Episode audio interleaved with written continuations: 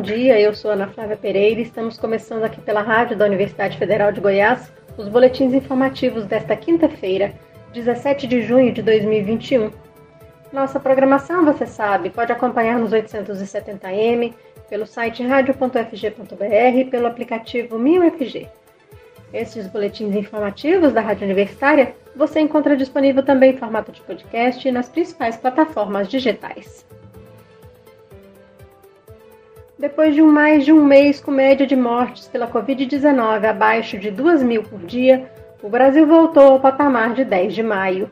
Com 2.673 mortes pela doença em 24 horas até ontem à noite, a média móvel de mortes nos últimos sete dias chegou a 2.007 óbitos dia. O total de mortos pela Covid-19 está próximo de 500 mil pessoas. Segundo o levantamento do consórcio de veículos de imprensa, divulgado ontem à noite, são 493.837 óbitos desde o início da pandemia no Brasil. Cinco meses após o início da vacinação contra a Covid-19, mais de 24 milhões de brasileiros estão totalmente imunizados. Isso corresponde a pouco mais de 11% da população. A primeira dose foi aplicada em mais de 58 milhões de pessoas, o que corresponde a pouco mais de 27% da população brasileira. Até ontem à noite, em 24 horas, Goiás havia registrado 3.757 novas infecções pelo coronavírus e 126 mortes pela Covid-19. Ao todo, o estado contabiliza quase 650 mil pessoas contaminadas e mais de 18.200 vidas perdidas pelo coronavírus desde o início da pandemia. A rede hospitalar estadual estava com 83% dos 598 leitos de unidade de terapia intensiva ocupados. O índice na enfermaria era de 61%. Em Goiânia, das 293 vagas de UTI, 87% estavam em uso ontem. O índice na enfermaria, que tem 250 leitos, era de 76%. E há seis dias sem receber novas remessas de vacinas contra a Covid-19, pelo menos 17 dos maiores municípios goianos já interromperam a aplicação da primeira dose do imunizante pela falta de estoques. Segundo reportagem publicada pelo Jornal Popular, em Goiânia e Aparecida de Goiânia, as vacinas contra a Covid-19 podem acabar ainda hoje. De acordo com a presidente do Conselho de Secretarias Municipais de Saúde do Estado de Goiás, Verônica Savatin, a falta de vacinas tem ocorrido na maioria dos municípios, porque nas cidades menores, no máximo em dois dias, todas as doses recebidas são aplicadas. Hoje, Goiânia segue vacinando contra a Covid-19 pessoas com 52 anos ou mais, sem comorbidades e grupos prioritários, mesmo os grupos da semana passada. Em Aparecida de Goiânia, na região metropolitana, que já vacina pessoas com 48 anos ou mais, as vagas liberadas para agendamento até amanhã, 18 de junho, já estão todas preenchidas. A novidade de hoje na vacinação contra a Covid-19 em Goiás é que as gestantes sem comorbidades podem voltar a ser imunizadas, depois de decisão do Centro de Operações de Emergências em Saúde Pública do Estado. Em Goiânia, a retomada já acontece a partir desta quinta-feira, com a vacinação sendo realizada na área 1 da PUC Goiás, no setor universitário até as quatro da tarde, sem necessidade de agendamento. As últimas décadas têm sido de muitas mudanças no mundo do trabalho. A pandemia de Covid-19, em muitos casos, acelerou ainda mais essas mudanças e o uso do computador ganhou mais espaço.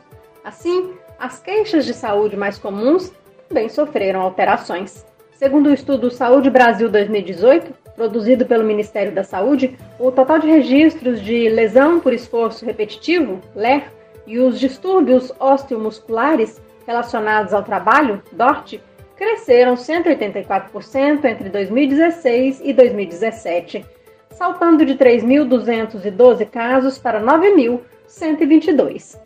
Mulheres de 40 a 49 anos são as mais atingidas, com profissionais da indústria, comércio, alimentação, transportes e serviços no topo da lista. Na reportagem a seguir, vamos saber mais sobre as doenças LER e DORT. Se você faz os mesmos movimentos todos os dias e sente dores na região das mãos, fique alerta. Isso pode ser uma lesão por esforço repetitivo LER.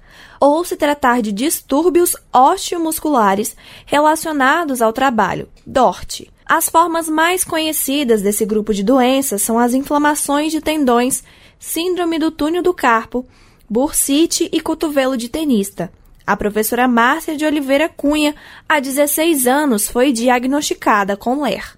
Eu apresentei a LER, é, que são a tendinite, a bursite e síndrome do túnel do carpo, devido aos movimentos repetitivos que eu realizava nas aulas de educação física, né, na escola, apresentando os fundamentos de basquetebol, voleibol, futsal e handebol.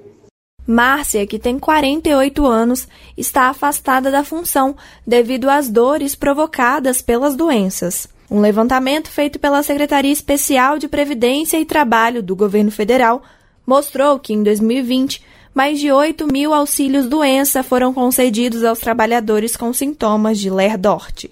E só no primeiro trimestre desse ano, cerca de 1.500 pessoas ficaram afastadas do trabalho por mais de 15 dias para tratar essas doenças.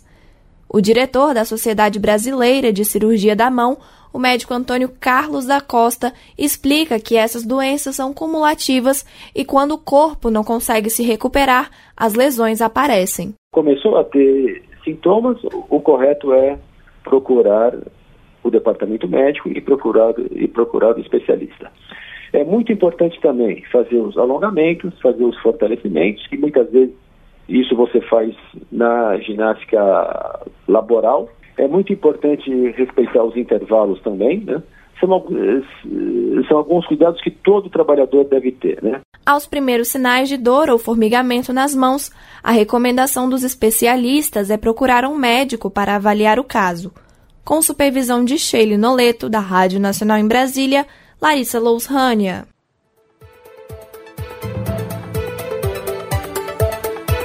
cerca de 20 dias, dois trechos importantes de ruas próximas à Praça Cívica em Goiânia estão interditados a partir de hoje. Na Avenida Goiás, o tráfego fica interrompido entre a Rua 2 e a Praça Cívica no sentido sul, e o espaço situado entre a Rua 1 e a Praça Cívica também está fechado e não permite fluxo de veículos nos sentidos norte e sul. Mas quem mora ou precisa realizar algum serviço na Rua 1, na altura localizada entre a Rua 8 e a Avenida Goiás, tem acesso permitido ao local, assim como deve acontecer entre a Rua 2 e a Rua 1. Segundo a Secretaria Municipal de Mobilidade da capital, agentes estão nos locais das interdições para orientar os motoristas.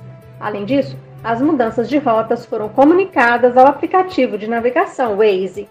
As interdições são para a realização de obras do BRT. O Conselho Universitário da Universidade Federal de Goiás, Consune UFG, se reúne amanhã à tarde em sessão extraordinária para votar e proclamar as listas tríplices para os cargos de reitor e vice-reitor da UFG, mandato 2022-2025. Segundo a resolução que regulamenta o processo de escolha dessas listas tríplices, para ser candidato a reitor e vice-reitor na UFG, é preciso ser docente na instituição, ocupar cargo de titular, associado nível 4 ou ser portador do título de doutor. Na semana passada, nos dias 8 e 9 de junho, docentes, técnicos e estudantes da UFG participaram de uma votação organizada pelas entidades que representam os segmentos da UFG para escolha dos próximos dirigentes da universidade. Nesta consulta, junto à comunidade da UFG, obteve mais votos a chapa encabeçada pela professora Sandra Mara Matias Chaves, atual vice-reitora da universidade. O reitor da UFG, professor Edvar Madureira Brasil, explica que essa consulta da semana passada e o processo a ser realizado amanhã no Conselho Universitário são independentes, não havendo relação entre eles. O processo da consulta eleitoral, da consulta que foi feita pelas entidades acadêmicas, ele não tem relação nenhuma com o processo do Conselho Universitário. É um outro processo, né? É claro que a professora Sandra Mara apresentará seu nome para essa, essa eleição no, no Conselho Universitário na próxima, na próxima sexta-feira. Amanhã, no Conselho Universitário, serão realizadas duas votações independentes: uma para a escolha da lista tríplice de reitor e a outra para a lista tríplice de vice-reitor. A votação será uninominal, devendo as listas ser compostas com os três primeiros nomes mais votados em escrutínio único, no qual Cada eleitor vota em apenas um nome para o cargo a ser preenchido. O reitor da UFG explica como funciona a escolha a ser realizada no Consune UFG. A lei da escolha de reitor diz isso, né, que é um colegiado definido na universidade. Em algum, algumas universidades, esse colegiado não é exatamente o conselho universitário, é um colégio eleitoral formado por vários conselhos, mas aqui no nosso estatuto há a previsão de que seja no conselho universitário. Então, o conselho universitário se reúne nessa semana, na sexta-feira, para a elaboração da lista tríplice. O processo que a gente teve foi a consulta à comunidade universitária, que é, definiu pelos candidatos da sua preferência, né? Tivemos um processo que transcorreu dentro da normalidade, como sempre acontece na, na universidade, é, e houve a proclamação do resultado, e agora a gente tem a próxima etapa, que é a elaboração da lista tríplice, que é feita no âmbito do Conselho Universitário, com votações uninominais para reitor e para vice-reitor, e aí elabora-se uma lista. Essa lista, a partir dessa lista, monta-se um processo que é encaminhado para o Ministério da Educação, e lá no Ministério da Educação é, transcorre as, as, outras etapas de, de conferências de documentos, de, de verificação de todo de cumprimento de toda os, todos os aspectos legais, e então é enviado para a presidência da República para escolha do, do novo, da nova dirigente da universidade. Então, temos ainda, vamos dizer assim, duas etapas, né? Conselho Universitário, que elabora a lista tríplice, e depois a nomeação que acontece em Brasília. Essa nomeação vai acontecer, normalmente, via de regra, mais próxima da, do final do mandato, né? Vai ser durante o segundo semestre, mais para o final do segundo semestre, esse processo demora alguns meses em Brasília. É por isso que a gente tem que fazer essa, todo esse processo com uma certa antecedência. E aí nós estamos falando aqui de um mandato que vai vencer no início do ano, que é, o, no caso, o meu mandato com a professora Sandra Mário. Encerrada a votação no Conselho Universitário, amanhã à tarde, a apuração dos votos e proclamação dos resultados é feita logo em seguida. Caso haja empate, será considerado como vencedor o candidato que for o mais antigo no magistério superior na UFG.